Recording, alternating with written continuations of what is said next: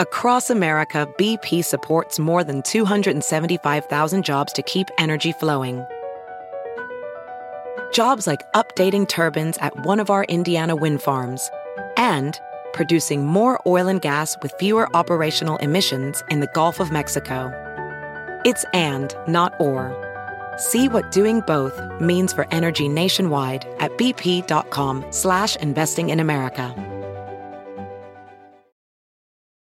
Legends are true. overwhelming power! The sauce of destiny. Yes! The most legendary sauce has arrived as McDonald's transforms into the anime world of WickDonald's. The greatest flavors unite in all new savory chili McDonald's sauce to make your 10-piece Wick Nuggets, fries, and Sprite ultra-powerful. Unlock manga comics with every meal and sit down for a new anime short every week only at WickDonald's. Ba-da-ba-ba-ba, go! At participating McDonald's for a limited time while supplies last.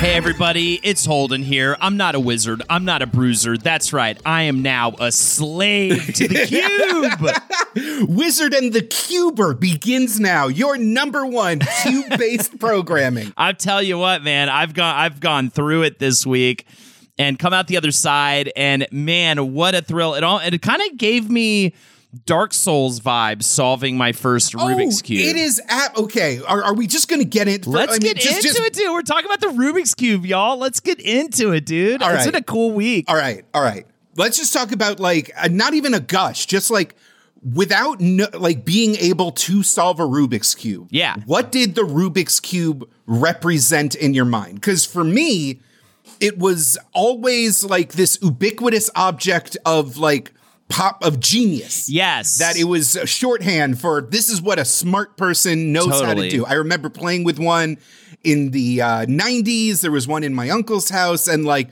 I would spend like it felt like you know who knows when you're that young, but like hours trying to just get one side solved, and then figuring it, then like ruining it trying to solve the other sides. It felt like there was no way. It felt impossible. You would like it was extremely frustrating that you know you would like make progress and then undo that progress.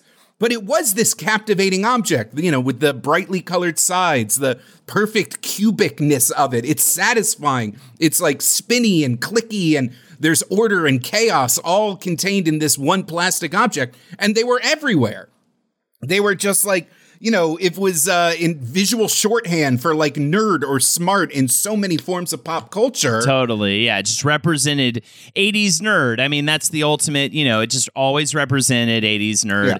And then uh and that's kind of the cool thing about it is that, you know, it was it was sort of deemed this flash in the pan thing until years and years later you're online and all of a sudden you're seeing this footage of these like crazy kids sitting and like mm-hmm. I think the funnier thing almost than their quick sol- solves on cubes was the reaction of the room when they would like break a world record. Everybody like Oh jumping in the air and freaking out. And you're like oh wow there's like a whole subculture around this fucking puzzle that made us nuts when we were kids. And I agree with you Jake. You would play with one you would get one side solved maybe two sides solved. And and uh, you know, little I know. I mean, it's so funny. I mean, the real way to solve this thing, which we can get into in a little bit, really is just.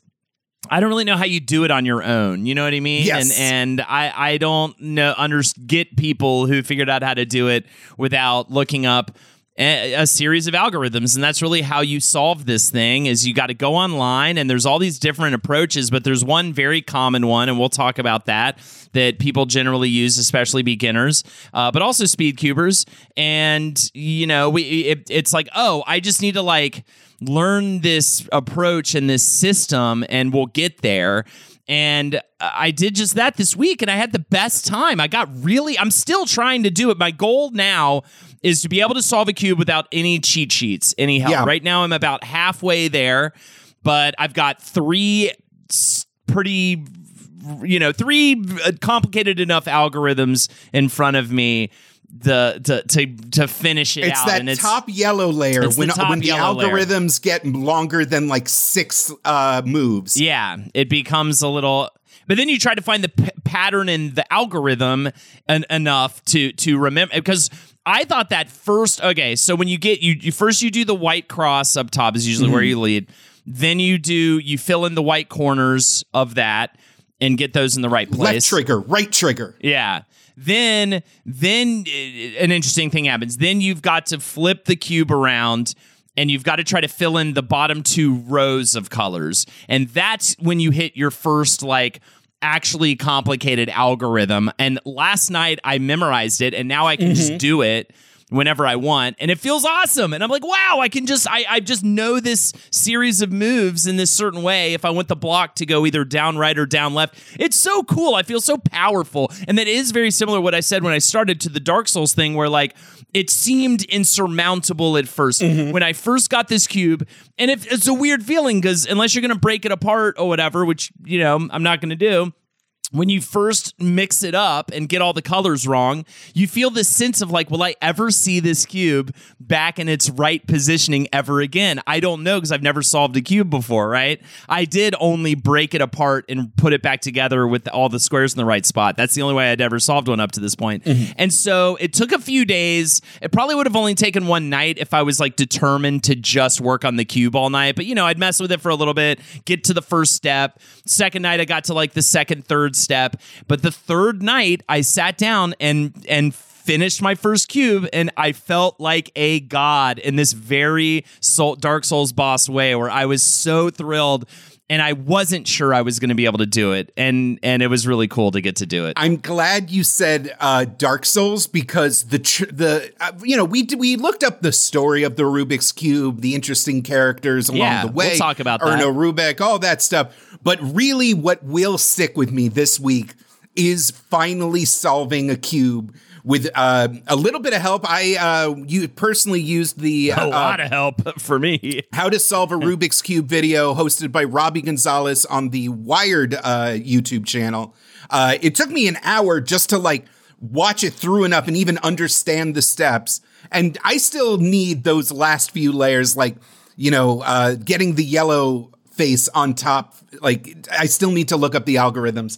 But realizing at long last that when you see someone solve a Rubik's Cube, they're not like doing this incredible act of superhuman mental spatial reasoning. No. Because in my head, when you saw someone solve it, in like I imagined it's like you have all six sides you see the in your matrix. head. Yeah. Yeah, you see the matrix code and you understand implicitly like how things are moving and you are solving it in real time using your own deductive reasoning in a in a in a show of just mental power that I could not conceive of. Like I could it, it would be like, you know, calculating pi on the fly without memorization. Pie like on the it just felt my favorite uh, Nickelodeon show. I love that about the talking pie that flies into kids' faces. Yeah, that was yeah, my yeah. favorite. When they'd start crying, they were it was their birthday. It was great. But the reality is, solving the Rubik's Cube is a fucking video game. Yes. You look at it, you take in visual information, and then you execute moves that you remember for that scenario. Especially like a, a complicated Souls boss, Yeah. because at first you're like, "Oh my god, this isn't going to happen," and then you start to chip away at the layers Mm-hmm. of the boss, and all of a sudden you're like, "Okay, I can fully execute on these series of moves, but these moves always get me." And then you learn your workarounds for those, and then by the end you're like, "I am a god, nothing can defeat me." But you're literally just. the top layer, the top layer is like Yeah. when you see the second life bar show up. Yes, That's- exactly, totally. It, it really was so cool with that shit. And you texted me. What did you say? I mean, you literally were like, "All this time, I never realized this is just a video game." Yeah. like this is yeah. you yeah. are and the uh and you know the in the speed cubing competition it is about like manual dexterity as Yes. well as memorizing longer and longer chains of algorithms for more and more uh you know uh singular scenarios so that all you do is see the pattern on the face and know implicitly rotate the face piece two turns rotate the right piece counterclockwise one turn rotate the back piece three turns rotate the upper piece one turn counterclockwise. And all that's happening in a blink of an eye because you've just trained and trained and memorized Yeah. and memorized till your hands are like acting faster than human thought. And that is a video game. That's not, you know, at no point are they like, you know, conceive that nothing is happening like in real time. These are like, this is training and execution on Yes. training. And that blew the entire thing open for me in a way that I really, truly like. It just felt so amazing learning the secret after, you know, you, uh, roughly, roughly, there's probably like a billion cubes in the world right now. Like between official Rubik's Cube people, between like knockoff Rubik's Cubes, little keychain Rubik's Cubes, little like two by two cubes. Uh, There's a billion of these things out there. And like the actual percentage of people that have solved them is probably under a million. Like it's, there's like one in 1,000 people have actually solved a Rubik's Cube. But I'm telling you right now, do yourself this favor. Cross this off your bucket list. A cube costs like eight bucks for a decent one. You can sure you can get a cheaper one even. Um, uh, mine came in the mail within like a day or whatever. And then, I mean, it's all right in front of you. Just go up. I used it's on ruwix.com, R U W I X.com. The- I just literally Googled how to solve a Rubik's Cube. It had, you know, a full kind of explanation and it linked to a video as well that I used. Um, and it's it's one of those great experiences you can give yourself. This is one of my favorite experiences that I get over and over again and why I'm so hooked to the Dark Souls series and video games in general. You know, I have this same sensation a lot of times with Street Fighter where you get this thing where you open this thing up, you look like you feel like a fucking monkey holding like a tool for the first time, trying to follow these how to's. You think this is no way. You you just feel so. You're like, well, let me at least just try to get the first couple steps. Maybe this just isn't for me. And slowly but surely, like literally within hours or or days, you're working this thing like you've like you always it's always been in your life. I, I know I, I'm fucking with it right now. I've already got the top white, almost have the top white layer. And and and there's a interesting compulsion there.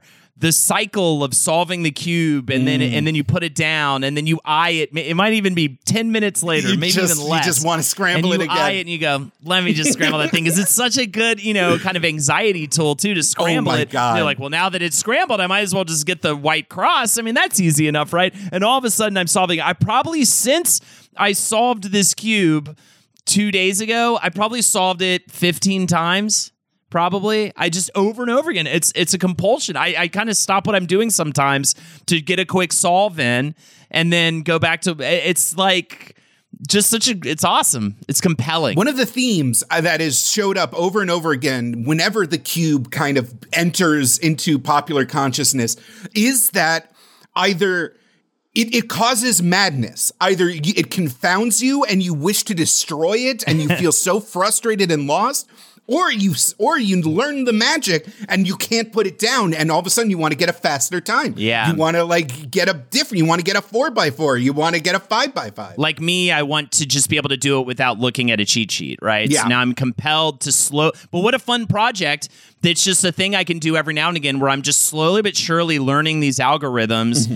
And if I if I can solve a Rubik's cube without looking at at a cheat sheet, uh, a I'll feel amazing about it. for the rest of your life, you can pick one up and you can be the smart guy from the 80s movie that Yes, fixes that. I want to. I want to take them on trips and stuff, and play with them on the airplane or what. It's such a good thing to as a go to to be able to do that. Yeah, exactly. Like it's awesome. It's so cool, and it's so easy. You so quickly can look like you know what you're doing. You know what I mean? What's fascinating is uh, we I we watched a couple of videos of like competitive speed cubing, and these people who have like dedicated their lives to mastering this highly specific skill and executing these intensely complicated algorithms where you know if you look at the noca- notation it'll just be like f f prime u u Right. prime r r prime b b prime like just just strings of this information. They'll get they'll they'll be in this intense setting. They'll be presented with a cube they've never seen before the crowd of people cheering them on They'll hit the timer, go for it, hit it down, maybe seven seconds of the most intense, focused concentration that you could ever have. And then immediately pick up their personal cube and just start solving that one again. Like they Yes. can't stop. Yeah, it's it's that's how I feel. Right? You know, you're watching me right now. I'm I'm working on it right now, man. I'm making my white cross right now. On the uh, Sunday study session, we watched the uh, Netflix documentary, The Speed Cubers. Very heartwarming, very lovely. Yes, and really good uh, watch. They, there was a behind the scenes shot of the uh, green room for the World Championships, and I think either 2018 or 2019, and just the the sound of all of them just all clicky clacking away. Like they have spent all day cubing, doing their cubes, and still in this moment of like tension, the only thing that can comfort all of them is just click, click, click, click, click, click, click, click, click, click, Yeah. click, click, click, like like a room full of locusts. I love it. The cube, once you are once you are cube pilled, Holden, there's no going back. I'm telling you, man, it's awesome.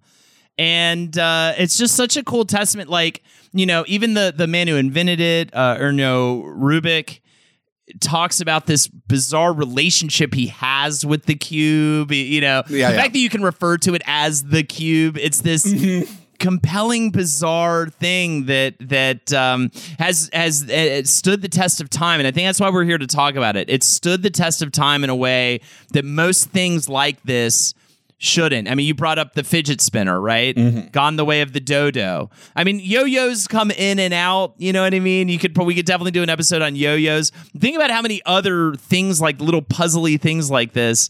You know, they come and go. They're a fad for a little while, and then people drop them. But the it's really cool how miraculous this fucking cube of colored squares has been, and just how like perfect it is in design and execution. It's it's you you kind of can't. I mean, you can't do better than this as a puzzle toy. No. you know. I mean, it just every it is everything about it is perfectly honed in and tuned to be this like great forever puzzle. And um, so happy we're finally doing this episode. I did not realize how much this was going to take over my like this has taken over my week in a way that is not happened in quite a while on this on this show, and and it was a great surprise to me. Is that going into it, I didn't even think I was going to get and solve a cube. And then when you said you were get you got and was working on solving a cube, I was like, I can solve the fucking cube. Jake's a fucking idiot. yeah, Jake's the dumbest guy I know. I can solve the cube. I saw him give up halfway through putting on socks. Yeah, I saw him lend a dog money. Like what? like you know what I mean?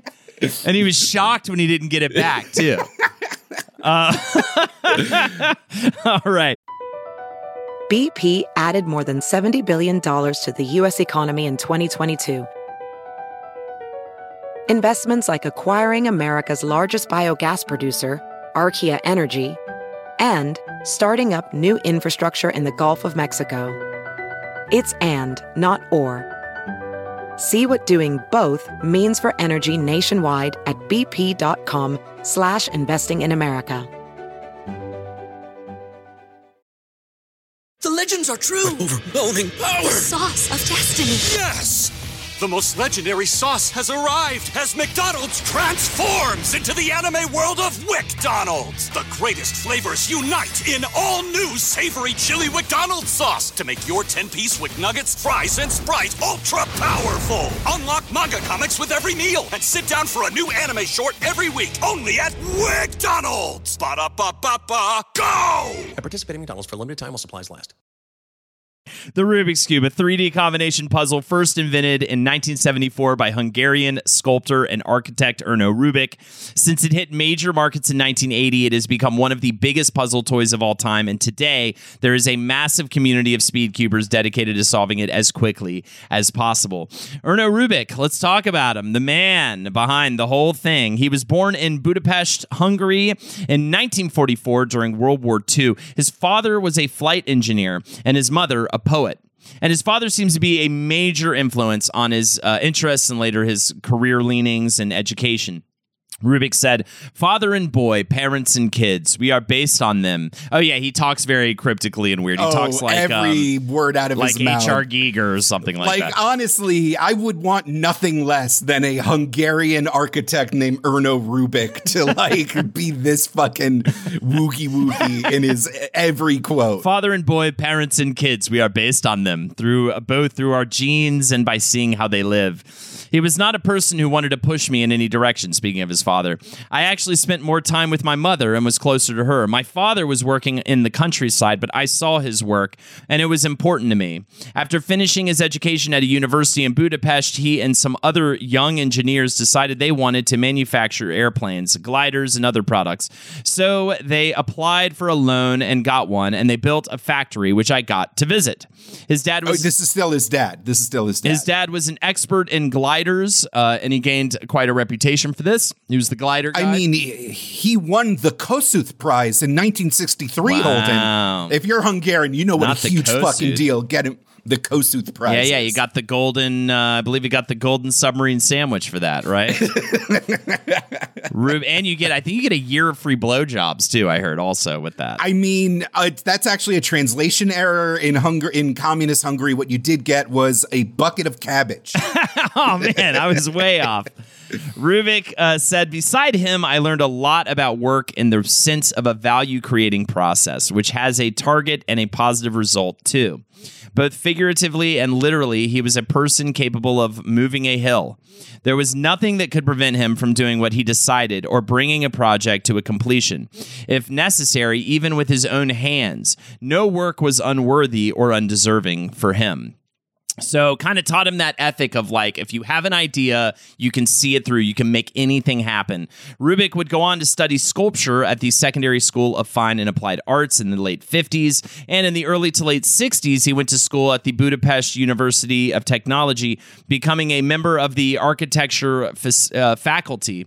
And then the Hungarian Academy of Applied Arts, where he joined the Faculty of Interior Architecture and Design. He was quite the academic, in other words. He put a huge emphasis on education, a huge value on learning very specific corners of education in order to, you know, make his ideas happen for him. So it's a perfect combination of all those things. and you know the the result of his studies was at once uh, you know he started in sculpture and like purely aesthetic art he then learned uh, design and interior design which is all about like kind of form and function as well as architecture which is just kind of raw like material function so of course like the ultimate expression of his journey is this deceptively simple highly aesthetic engineered industrial object yeah. that like is so compelling in in so many ways before you even figure out what you, what do you even do with it. Yeah, totally, totally.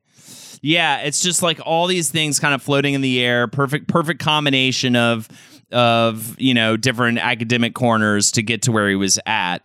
Uh, uh, also he what he also um. He switched to architecture. It combined the practical with esthetics which makes a lot of sense for getting to the Rubik's Cube. Uh, and all this leads to him becoming a professor or uh, of architecture at the Budapest College of Applied Arts from 1971 to 1979. And this is the window in which he will invent the Rubik's Cube. In 1974, Rubik wanted to teach three dimensional design to his students. Rubik said, I was interested in geometry, construction, and working in three dimensions, and looking for a tool to explain 3D transformations. That led me to discover the cube. I love that. discover the cube. Like it was always there, you know? I love when when inventors think like this. It always existed. I just had to find it. Mm-hmm. You know, I had to be the first one to find it. I don't like the term invent because it's really just finding what is already there but not visible or tangible to others. You know, another person can take a walk on your road and see stones, but you might see that one has the potential to be a diamond, and even though its qualities are hidden. And hopefully, you also have the patience to find what is inside. Rubik took to the school's wood shop to create the very first Rubik's Cube, initially called the Magic Cube, using blocks of wood and rubber bands. Oh, you can find pictures of this online and ironically enough, it is like not a cube. The corners are cut in a way that it's kind of like a six-sided hexagon thingy. It's very it's very weird looking at the original uh, wood cube puzzle that he designed. But he had this project, this like exercise he would do with his students where they would like take a cardboard cube and like cut it down into smaller pieces, and like that would give them a sense of like how much space a 3D figure is when broken up and how you don't really like think about how much bigger the area is of like a three-dimensional figure than a two-dimensional figure. And the he wanted like something that had the aesthetic of the final cut up cubes. And um really like once he had the vision of the cubes within a cube itself it was uh, just a lot of tinkering to find the mechanism that would allow the pieces to freely rotate while staying solidly together. Uh-huh. And uh, what a lot of people point to as like one of the most brilliantly, elegantly simple things about it is that all the center face piece of every single one is actually uh, they're like they can't really move. Right. That's like one of the first things you need to know when looking at the cube, I think to inform some things. Mm-hmm. Like the the color middle block is never moves. So that will always be oriented in the same place. And that kind of that's your first like, oh. I mean, it's such an obvious thing when mm-hmm. you think about it, but something you kind of have to tell yourself initially. So you're trying to align all the other colors with that middle cube. That's that's like the the first the first little thought experiment. And then the corner pieces, which are, of course, the corners, and the edge pieces, which are in the four cardinal directions from the center pieces, all operate on rails and slide between each other, all kind of keeping those centerpieces as their pivot points. And this, uh, within this very simple kind of like uh, six sided kind of uh, cross, is how where the magic happens. Obviously, there's a ton of progress that has been made over the years. If you like buy one of these like high performance speed cubes, they got magnets, they got Yeah, different magnets. pivot systems, they got all sorts of fun things. It's also kind of interesting that like you know what? No, hold on. I'll save this tangent for later in the story, actually. Okay. But uh, I got a I got a side tangent that I'm excited to talk about. I'm excited for the tangents, Jake. Uh, Rubik does have another quote on making the cube. He said, First, I needed to understand the nature of the object and how to make it work.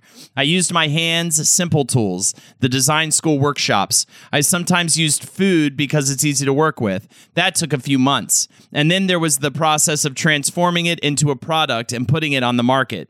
That took three years. I started in 1974, and the first Magic Cubes were produced in Hungary in 1977. Then it was another three years before we introduced the cube to the world market. We're celebrating the 40th anniversary of that now, from at the time of the interview. Uh, but of course, he also had to solve the damn thing. He once he made it uh, and he scrambled it all up. That's kind of one of the funniest uh, things was he was determined to solve it himself before he like showed it off, and it took him a month. Yeah. he said after a month he he felt quote a great sense of accomplishment and utter relief, and it's almost it's it's really admirable that he even finished it. You know, I, I, like I said, I mean, I've never been able to do it on my own. I wouldn't really know how I would have done it on my own now that I know what I know. like you know? starting from zero, starting with no frame of reference. It's almost, I honestly wonder if he wanted to make a puzzle or if he just had this idea for this beautiful kinetic sculpture object, got it scrambled, and realized he didn't know how to put it back together. Yeah. Because, like, it's, it's a, I, I honestly don't know. Whenever Erno talks about the cube, it's always in these very lofty terms. Uh, in the book I read, uh, he did the introduction for it, and he says, like, like other pieces of art, the cube is more than itself. Though it may look simple at first, it is in fact rather complicated and complex at the same time. When I studied sculpture and architecture, I always felt some contradiction between grand art, art that manifests the thought and ideas of the artist, with applied art, the connection of our everyday tasks in all fields of life. Like, it's a cube. Calm down. It's so, but it's no, I get it though. There's like this weird magic about it. It's bizarre. Uh, so then he goes on to show it to his classroom of students, and the students take to it very quickly, and he realizes he could really have something here with a wider audience. Then he applies that. This is all because of his dad. He he learned about patent uh, applications and stuff from him. So the next thing he immediately does is apply for a patent on it and then set out to get it out into the world. And that's why it, we, I mean, we really, if he hadn't had the father he had and the knowledge of this stuff, it probably would have been much more the Wild West when it came to the Rubik's Cube. You know, it would have been the, and there are a bunch of different versions of it that aren't like Rubik uh, you know, branded, but still, it's kind of cool that it was like re- he he immediately got on top of that because this could have easily just been replicated and it would have just been like all over the place, and we wouldn't have like the Rubik's cube per se. Uh, Uh, so Rubik said. When you make something, you need to prove to others that it has value. Finding people who agree with you takes time and luck. You need a partner with expertise and a willingness to experiment, and you need teamwork.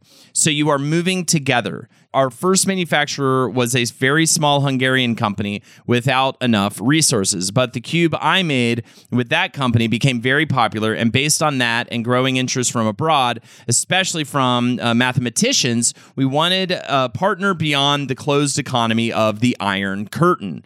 So a lot of it was Hungary having weird restrictions on co- like commercial sales and stuff. Is why he reached out to American an Well, American toy company. it's kind of this interesting thing. I, d- I don't know exactly like the the way I read the story is uh, the first cubes, the magic cubes. Uh, if I if I remember the word correctly, I believe it's called uh, the uh, Huvak Koka, Huvak Koka or something.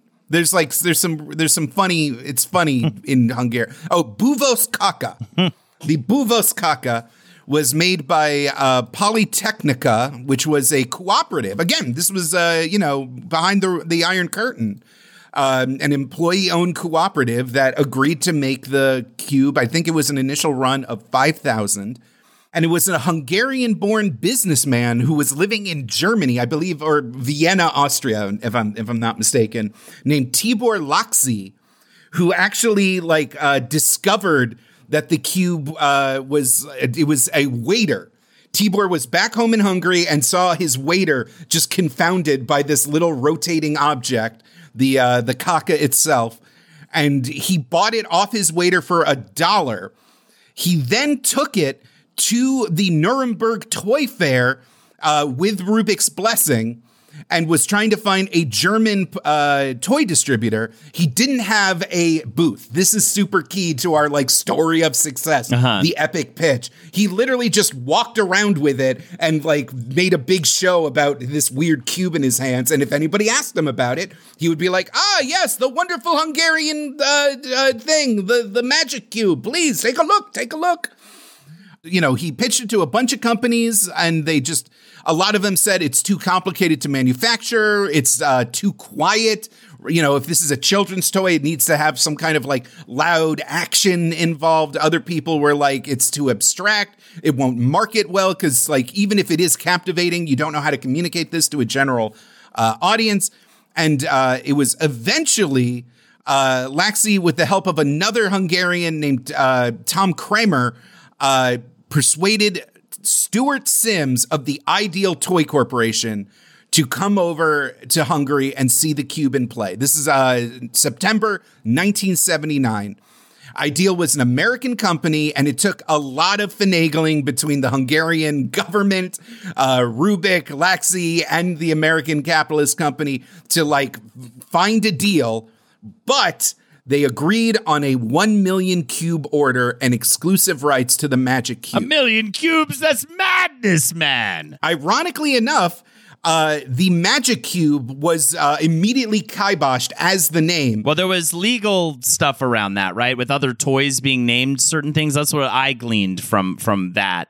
You see, I'm shocked that it wasn't actually Erno Rubik pushing for it to be called the Rubik's Cube. It No. was actually Ideal that that was like, let's call it that. two potential names. Uh, the book I read, besides uh, conflicting toy ideas, there was also um, uh, the. Uh, I think we might have been in the beginnings of like the D and D uh, Satanic Panic, and magic might be associated with black magic and nefarious arts. Uh, earlier names suggested was the Gordian Knot. Which, you know, the famous mythical uh, knot that you couldn't solve except by cutting it with a sword. Or Inca Gold, which I have no clue what the fuck they were yeah. thinking with that one. But apparently, it was uh, Laczi who decided to go for Rubik's Cube because A, it gave homage to its Hungarian origin, as well as it's just a beautiful piece of assonance. It's it's just it flows. It's concussive. It rhymes a little. It's great. Yeah, it really seems perfect for it. It's kind of hard to think of it uh, any different way. What is a what is a Rubik, anyways? It's his Erno, Erno Rubik. No, I know, but I'm like, but also the word Rubik outside of it being a last name just feels right. Like it sounds like Yeah. something that would be like in a discussion about algorithms. You know what I mean? well, it's a Rubik of you know. Are you, know, thinking of 25. rubric and like an academic Maybe rubric? rubric, yeah. But but just the way it slides off the tie, it sounds like a mathematical thing, Mm-hmm. you know, Rubik's. Uh, it just and I always I always thought it was R U B I X, right? A Rubik's cube. I never thought it was, in you know what I mean? You like cubics, robots for everyone? Is that what? Yeah, kind of. Yeah, I think that's how I always lo- thought of it in my head, spelled right. So it just it it just sounds right for what it is. Just weirdly enough, his last name was perfect for it. So the Rubik's Cube hits international market in 1980. It has a slow start on sales, like things do, but Ideal pushed it hard in TV and newspaper ads. And while that's going on, it starts winning some major toy awards uh, uh, all over the world. And that's like more in 1981. Then by 1982, something around 100 million Rubik's Cubes are sold. It just becomes right perfect timing for the 80s as well. As well. It becomes such a symbol of the 80s. Uh, one thing I never thought about before, Rubik has a cool quote about when we started, puzzles were not the mainstream for the toy business. I'm not speaking about jigsaw puzzles because when those are done, your game is finished. You can frame it or put it back in the box. My kind of puzzles are more complex. They're not finished when you finish. You can do them again differently or faster. Those are more popular now. And I never thought of that before, but it makes total sense. Well, he's right and he isn't right. And I feel like in other interviews, he has referenced uh, these earlier puzzles as well. But before the Rubik's Cube, uh, there were tons of puzzle fads that made their way across the continents. Tangrams, uh, you know, those like little triangles that you rearrange into different shapes and like try and recreate the shapes using every piece. That was huge in the 1800s. I believe in uh, England, it was known as the fashionable Chinese puzzle. And they were like, you know, uh, etched from like solid ivory pieces. Uh, there was the, uh, this is something that was crazy the 15 puzzle. Do you remember those like cheap plastic slider puzzles you used to get Mm. in like uh, goodie bags as a kid, Mm-hmm. where it's just numbered one through fifteen? You just had to slide with one open spot to get it in the right order. Yeah, yeah, I love those. Or or it would be in the a picture that you'd have to put together. Yeah, yeah. That was like the 1880s version of the Rubik's Cube. People went nuts for it. It was used in like uh, political cartoons. There was Pigs in Clover, which was uh, one of those like labyrinth puzzles where you move like little balls around a maze. That became its own fucking like fad. The puzzle in of itself, the singular like handheld puzzle that you can replay over and over again, was one of the first like purely fun based manufactured goods for both kids and adults. It could travel the world easily. It could be like made in various small factories. Like the the handheld puzzle in of itself was always an object of fascination throughout human history. Not only that, and this is where things get a, a little bit nutty. Um, there was a guy in America, also in the 70s in America, there was a guy named Larry Nichols who was also this academic weirdo who was fond of mechanical puzzle and bespoke objects. He invented the two by two rotating puzzle with colored sides.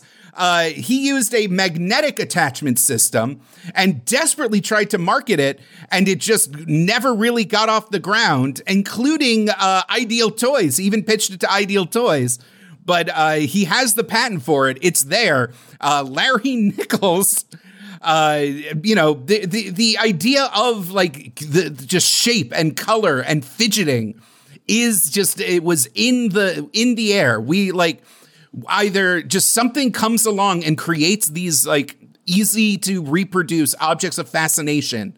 And it just so happened that Rubik had the juice. Uh huh.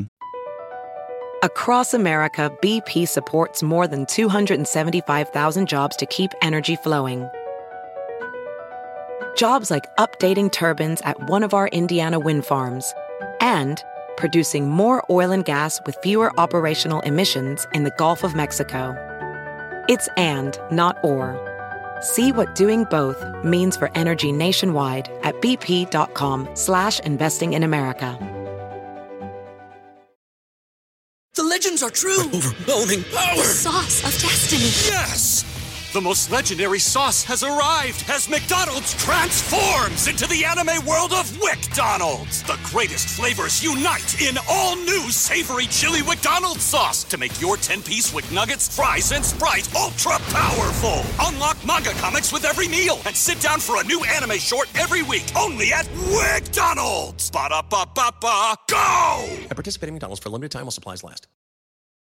Also, I find that I don't know when else we're going to talk about this, but one of Ideal Toys' initial uh, promotional moves for the Cube was to host parties, fancy parties, uh, hosted by Hungarian actress Zsa Zsa Gabor, the most famous Hungarian of them all. That's great. I love it. darling, darling, you must look at the cube. It's, oh, it's marvelous.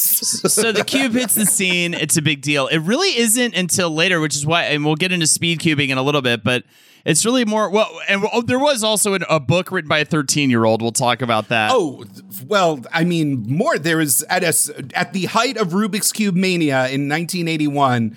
Uh, three out of the top 10 best selling books, I think at one point, even four, were all Rubik's Cube how to solve books. The first guidebook was written uh, written for solving the cube was by a 13 year old boy named Patrick Bossert, titled "You Can Do the Cube," released in 1981. It went on to sell over 1.5 million copies and taught you those basic algorithms to get it done. I don't know if he used the method we're using now, but we're about to get into it. Solving a Rubik's cube. All right, let's talk about a little a little bit about what what this what this entails though it seems very complicated, you just got to learn these basic algorithms. And we say algorithm because it's not always the exact same every time. You're you're you're observing the, where the cube is at and where the colors are matching or not matching and based on that you're going to do things maybe a little differently so that's why we don't just say you just have to do this exact set of moves uh, every time and it'll solve because it kind of after you do the first couple of steps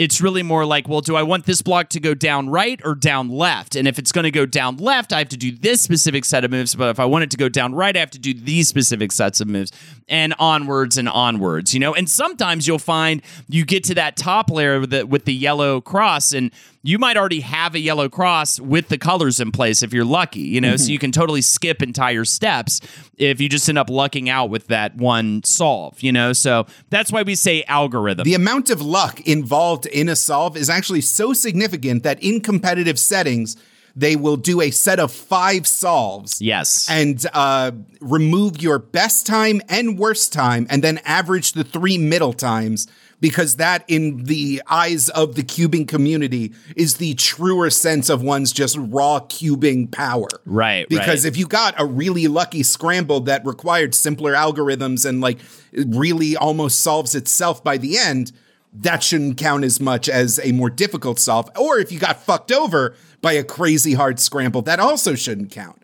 So it is interesting how the how they like judge individual solves. And it's also why in world records, uh, the average, which is what they do to deem the champion, could be in like seconds upon seconds uh, longer than the fastest single solve, uh-huh. which is its own separate record because totally. it is considered like its own thing. So the, the first thing you want to do is you're going to want to learn some basic terminology and notation. For instance, F means front. Let's say if you're looking at a cube at the front, that entire front part, it's shifting that entire part. Right means the right uh, column.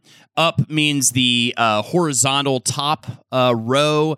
L means the left column. D mean it mean, stands for down, which is the bottom row. That's what you would be twisting, right? But then are you twisting it right or left? They go by clockwise, counterclockwise. So if it's let's say it's an F, then you're going to rotate it clockwise. But it's an F with an apostrophe. That's a notation saying counterclockwise. And at first you're like, oh my God, my eyes just went cross. Mm-hmm. But it's really something that just takes takes a little bit of time and a little bit of maybe a little bit of frustration, a little bit of definitely doing it very wrong to uh, get up and running. Honestly, all I did to start was I was like, all right, I'll get to the algorithm and notation a little bit. How about I just try my best to make a white cross with the co- two colors matching on each end of the cross, like red, red, blue, blue, as uh, on the other side um, uh, of the cross, right? So that that's kind of your first thing to get to, and and just doing that you start to realize like how the cube moves, how everything relates, and then you can kind of open up more to some of this more specific terminology.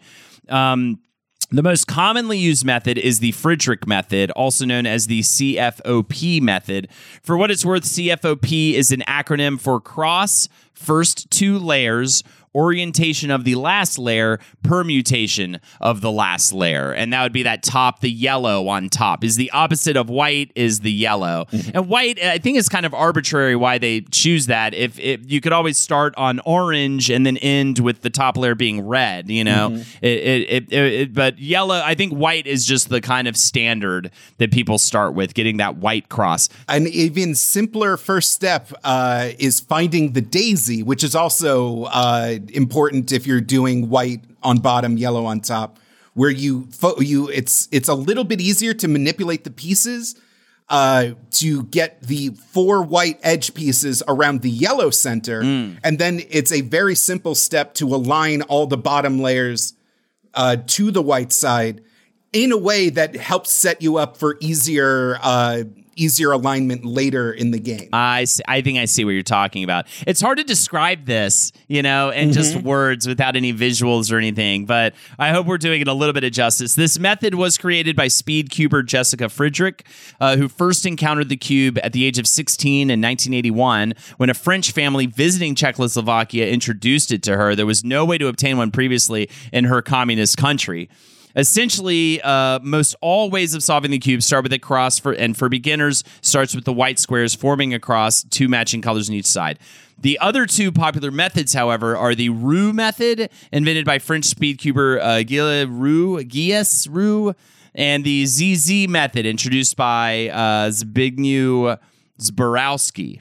By the way, Zborowski. The Roux method starts off with a 3 2 1 block on one side, uh, uh, and then a 3 by 2 by 1 block on the opposite end, then going from there, referred to as block building. Whereas the, uh, the CFOP method is more of like a layer method. The ZZ method, it actually combines the two. It combines a block building and layer by layer method into one approach. And different speed speedcubers use different approaches mm-hmm. and maybe even a combination of different ones. There's all these different, and I think that once I can, I, I what I want to do is memorize this one approach and be able to solve the cube without a cheat sheet. After that, if I'm still wanting to mess around, I might try to start learning these other approaches and see what what that looks like and feels like, you know, which is the fun of the cube, you know. It, it kind of it really does never end, and they're still introducing new algorithms to this day, which is why there's continuously more and more records popping up even the past few years. There's a whole like section of social media dedicated to uh, cubing, speed cubing, novel cube puzzles as they're being released, cube maintenance, cube uh, new algorithms. And uh, one video I watched uh, involved this uh, three by three cube that had barely indistinguishable shades of blue on every side. And they took it to a tournament and had like various members of the speed cubing community try and solve it. And one guy was so baffled by it that he said, Ugh, I'm gonna have to solve this layer by layer. And everybody around him started laughing.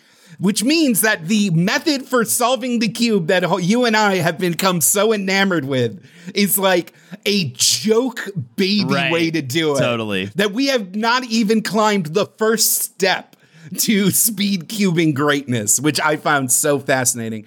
Um, back in the 80s, there were tons. This is still at the height of cube madness in uh, 1981. There was a, a televised uh, championship for the TV show That's Incredible, where a 16 year old won with a time of 26.04 seconds. And that was, you know, that's incredible. Uh, as of uh, 2020, uh, as of 2023, I believe uh, the current record is for a single run 3.13 seconds, Yes. and for an average 4.48. That's fucking crazy fast. Like that is just That's what 40 years of whittling and streamlining and obsession has gotten us. Well, you say 40 years, but really it's more like 20 because the the cube really was that flash of the pan at first. The the puzzle becomes a hit. Puzzle nerds everywhere become obsessed with it. The first recorded instance of sharing of tips and tricks on how to solve it was actually out of MIT, the MIT Cube Lovers mailing list, which was established in July of 1980. And then, of course, more books and newsletters come. And uh, this most no- notably came in the form of Cubic Circular Quarterly Newsletter, which was created by mathematician David Singmaster. Also, uh, and through this newsletter, tournaments start to pop up uh, trying to see who could solve the cube the fastest. So the first big one was the World Rubik's Cube Championship in 1982, held in Budapest. Uh, folks that are now well known in speed cubing hi- history attended, including Jessica Fridrich, who invented that algorithm I'm literally using right now to solve the cube, Minh Minh Thai and Lars Petrus, along with cubers from 19 countries. And they competed in a best of three solves format. They hadn't done the um, get rid of the slowest and fastest times yet. Uh, and the winner got a gold plated Rubik's Cube. The winner was Minh Thai from the US with a solve time of 22.41 seconds. And then nothing. The next big world competition would not actually happen until 2003, over two years later. The cube came and went, it lay dormant. There was there was no fanfare. It was definitely deemed that 80s, another one of those just 80s big, you know, one hit wonder kind of things. Oh, there was a huge backlash as more and more people bought cubes and more and more of them just like couldn't solve it. There was uh, just massive amounts of like novelty pushback. Uh, you could buy uh, sticker packs that would just cover the sides of the cube to make it look like you could solve it. there were T-shirts that says uh, "Rubik's Cube: The Cure for Sanity." Uh, they sold novelty paddles, like heavy wooden paddles that would call it the cube smasher for you to break your cubes when you were too done with it. There were novelty books called 101 Uses for Your Dead Cube, 101 Ways to Destroy Your Rubik's Cube. Uh, you can kick the cube, a cube hater's handbook. uh, there were novelty stuff called uh, the Irish cube, which was all green on all sides. Things were like at a certain point the amount of people that just had this plastic object that just is a reminder of their failure really just like made people hate this thing. That's hilarious. And I get it because I, I felt the same way about it. It was like this insurmountable, impossible thing. And it really is thanks to the internet that it ever came back. Because you know every description I read for like like famous speed cubers now famous semi famous mm-hmm. you know it wasn't like they got a cube and then spent a month solving it and were hooked ever since no no they got a cube and immediately looked up a YouTube tutorial and solved it their first night of owning the cube and were hooked ever since. And that's how it really had this resurgence. Um, there was uh, 1999. There was a man named Ron van Bruchem and a buddy of his, uh, the two of them established speedcubing.com. Uh, while another speedcuber named Chris Hardwick, no, not that Chris Hardwick, a different one, established a cubing Yahoo group. These two entities got enough momentum going to jumpstart a second world championship in 2003 in Toronto after 20 years. On the heels of this uh, competition, which suffered from a lot of organizational issues, things like that, they established the WCA, the World Cube Association, in 2004 to uphold more professional front for events moving forward. So there are different categories of speed cubing. There is just straight up solving cubes as fast as possible. In that, you have the two by two by two, which is hilarious to watch because it's like point something. I mean, it's solving a two It's by two by two. Yeah, it's absurd. Uh, three by three by three. There's four by four by four, five by five by five, six by six by six, and the largest is seven by seven by seven. Uh, a cube that I will never attempt to solve personally. Then the other categories are blindfolded solving, multiple blindfolded solving, one handed solving, and solving in the fewest moves, which is very interesting. And actually, um, every Are, you're going to talk about the God number. Yes, so there are over 43 quintillion different possible configurations. So, right, million, billion, trillion, quadrillion, quintillion. That's where that's that's over that many possible configurations of a single Rubik's cube. But it was also deemed that um and is this the god number that uh, all cubes can be solved within 20 moves. Yes. Although it's called the God number because to be able to like know implicitly upon looking at a cube which 20 specific rotations outside of any pre-memorized algorithms would be nearly impossible. Although the way it's going, who knows? Cuz you know, when you when you say multiple blindfold cube solves, that means that you had to you got like a minute to look at several scrambled cubes remember what order they were in, and then remember the specific series of algorithms yeah. to solve them. So it's like an insane show of uh, dexterity and memory and skill. Um, I know the blindfolds situation actually had a controversy very early in the 2000s when it was discovered that one of the champion competitors who had broken several records was just peeking from under the blindfold.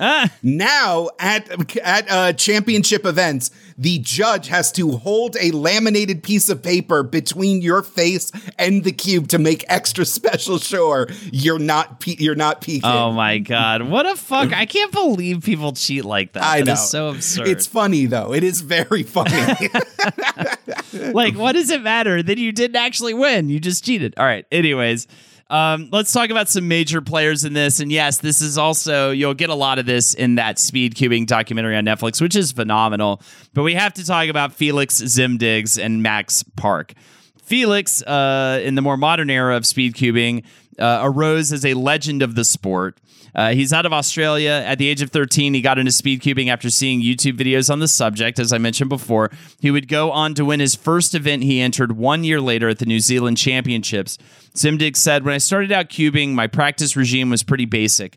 I would learn methods, techniques, or algorithms, then just spam speed solves until I was comfortable with using them in my solves.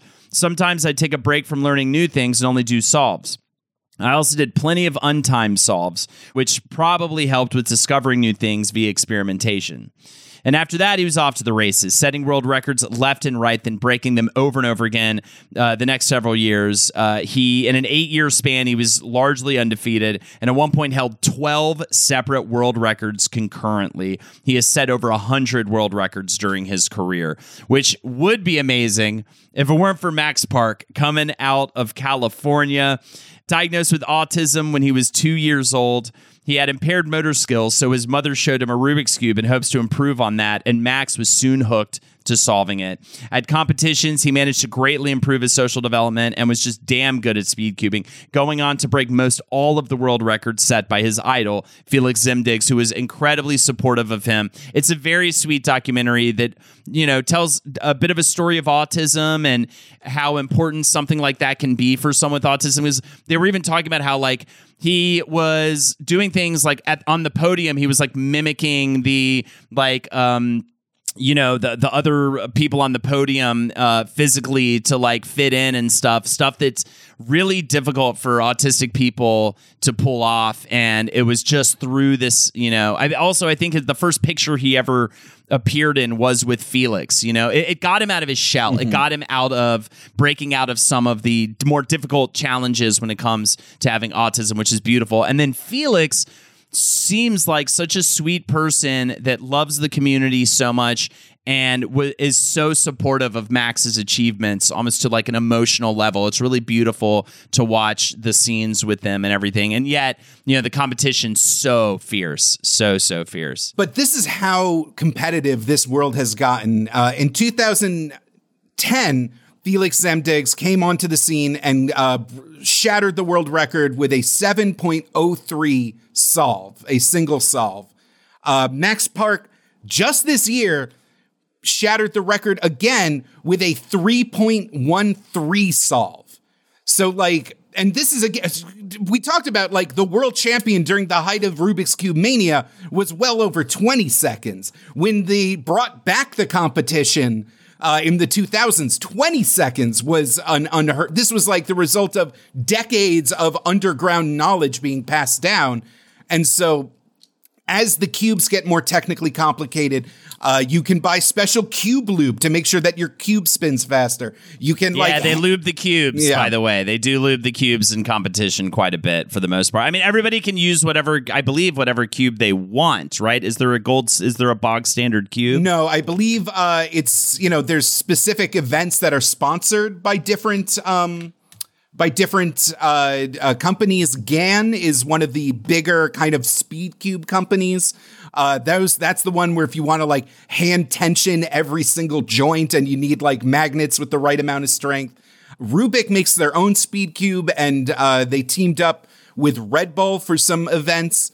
Uh, there's actually a little bit of kind of it, it's weird. On the Nerf episode, we've talked about this. On the Barbie episode, we've talked about this. On the Lego episode, that we talked about this. There's like this weird tension between the mothership company and the died in like ride or die enthusiasts that want to take the art form further than the original company wants it to. Uh-huh. there's been lawsuits between Rubik's and a lot of uh, Speed Cube companies that like resell Chinese products. It's a very interesting thing.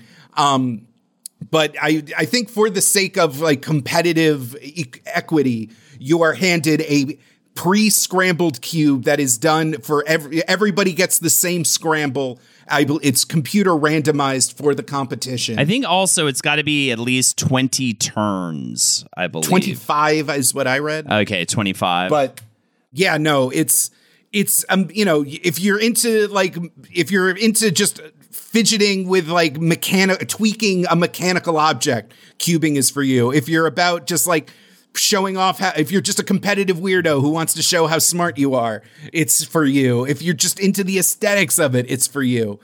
I I we talked, you know, we gushed so hard about this in the beginning of the episode, but like finally getting it. Yeah. Finally g- just getting even a glimpse into this world. It has that click moment that I love so much. It has such a click moment to it that I, I highly recommend anyone uh, to try and actually get a cube and do a cube solve because you will feel so good about yourself doing it.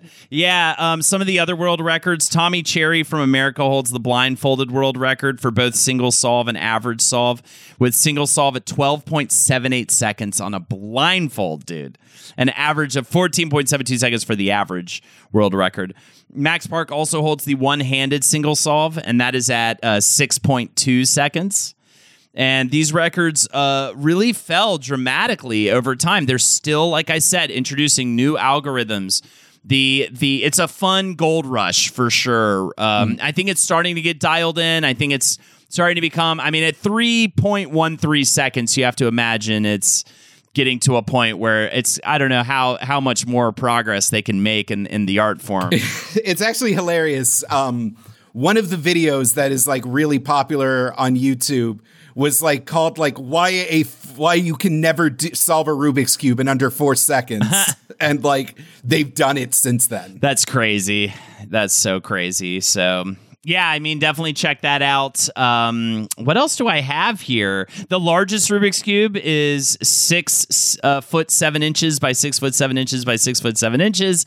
That was uh, built by Tony Fisher in 2019. And again, the, the dates we're throwing out to you guys: 2019, 2023 was when this 3.13 record was set. This is happening now in this way that is kind of shocking, considering how old the Rubik's cube is at this point. No, social media, man. In a world of ASMR and crafting and highly specific uh, algorithms, cubing is never been bigger on the internet. TikTok is full of cube influencers. YouTube is full of cube tubers. Uh, people are sharing their methods. The uh, individual, every competition is live streamed. Like, there's something like if you got the cube juice in you, Ugh. if your brain is cube lubed up, lube. you will find this community, and this community will sink its teeth into you. Uh, it's just, I get, yeah, it's just a. There's infinite number of variations on the cube. Uh, you know, whether it's novel mechanisms, novel shapes. I, I remember fucking, I had a Homer Simpson two by two where you just scrambled up Homer Simpson's head and you had to solve for that. LEDs, magnets, uh, maglev technology.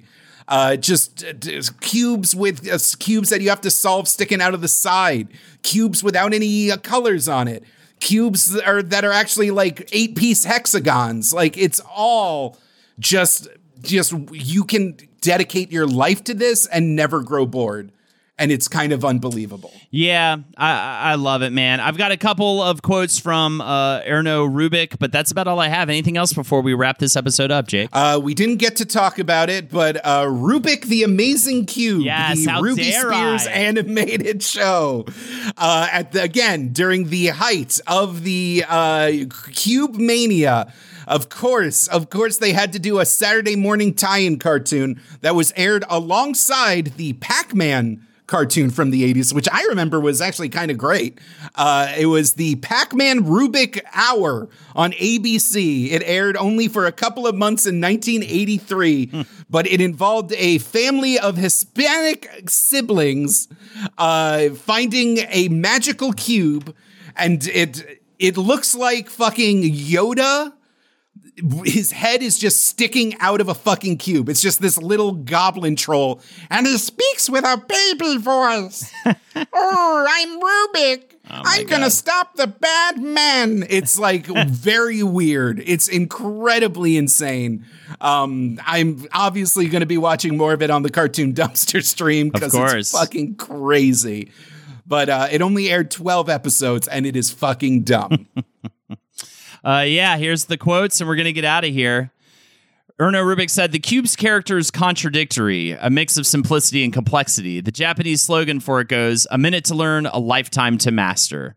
You never finish Isn't that it. the catchphrase of Othello? sure. Oh, uh, I think that's Othello's catchphrase. You never finish it. There will always be new challenges slash discoveries. The design was also important, a good example of having everything you need and nothing more. He also said children still discover the cube for themselves. In our digital age, people say young people lose contact with the real world. But while there are so many applications for the cube, 3,000 or more, they can, interestingly, play with these applications with the cube in their hands. And I hope children continue to discover the cube, much like I have this past week. It's been a revelation. Thanks so much, uh, everybody, for listening to this episode on the Rubik's Cube uh, and appreciate you uh, listening. If you'd like to support us more, uh, please check out our Patreon, patreon.com forward slash WizBru. That's patreon.com forward slash WizBru. We do weekly bonus episodes for just $5 a month. At $15 a month, you can join us on our Sunday study session. Uh, you're going to miss it as of the time of this recording, but we're about to go into our production schedule this Sunday where we decide on what uh, episode topics we're going to do for the next few months. And we do that every few months. So uh, check it out. Uh, also, check me out twitch.tv forward slash Holdenators Ho. I'm streaming four days a week, Monday through Friday, uh, with the Thursday off. I, uh, yeah, have a great time on there. Uh, Jake joins me sometimes for the Money Pit on Tuesdays, but check me out on twitch.tv forward slash Holdenators Ho. Jake? Follow me on X. Follow me on X at Best Jake Young. Follow me on Instagram and threads at Best Jake Young. And uh, yeah, I'm also on Twitch, twitch.tv slash puppet Jared. Uh, the flagship stream is the Cartoon Dumpster. Every Thursday, we watch weird old cartoons from the 80s, 90s, and today and just uh, rip them to shit. It's a very good time. And uh, also, hey, uh, remember what Holden said about the Patreon? It's really important. It's how this show survives. You should uh, check it out. I think you'll like it. All right. And always remember never stop bruising. And keep on cubing.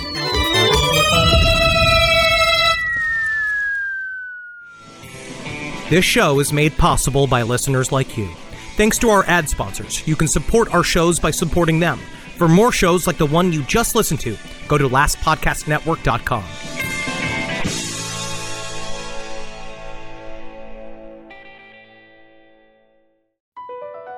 Across America, BP supports more than 275,000 jobs to keep energy flowing. Jobs like updating turbines at one of our Indiana wind farms and producing more oil and gas with fewer operational emissions in the Gulf of Mexico. It's and, not or. See what doing both means for energy nationwide at bp.com slash investing in America. The legends are true. Overwhelming power! The Sauce of destiny. Yes! The most legendary sauce has arrived as McDonald's transforms into the anime world of WcDonald's. The greatest flavors unite in all new savory chili McDonald's sauce to make your 10-piece Wick Nuggets, fries, and Sprite ultra-powerful. Unlock manga comics with every meal and sit down for a new anime short every week only at WcDonald's. Ba-da-ba-ba-ba, go! At participating McDonald's for a limited time while supplies last.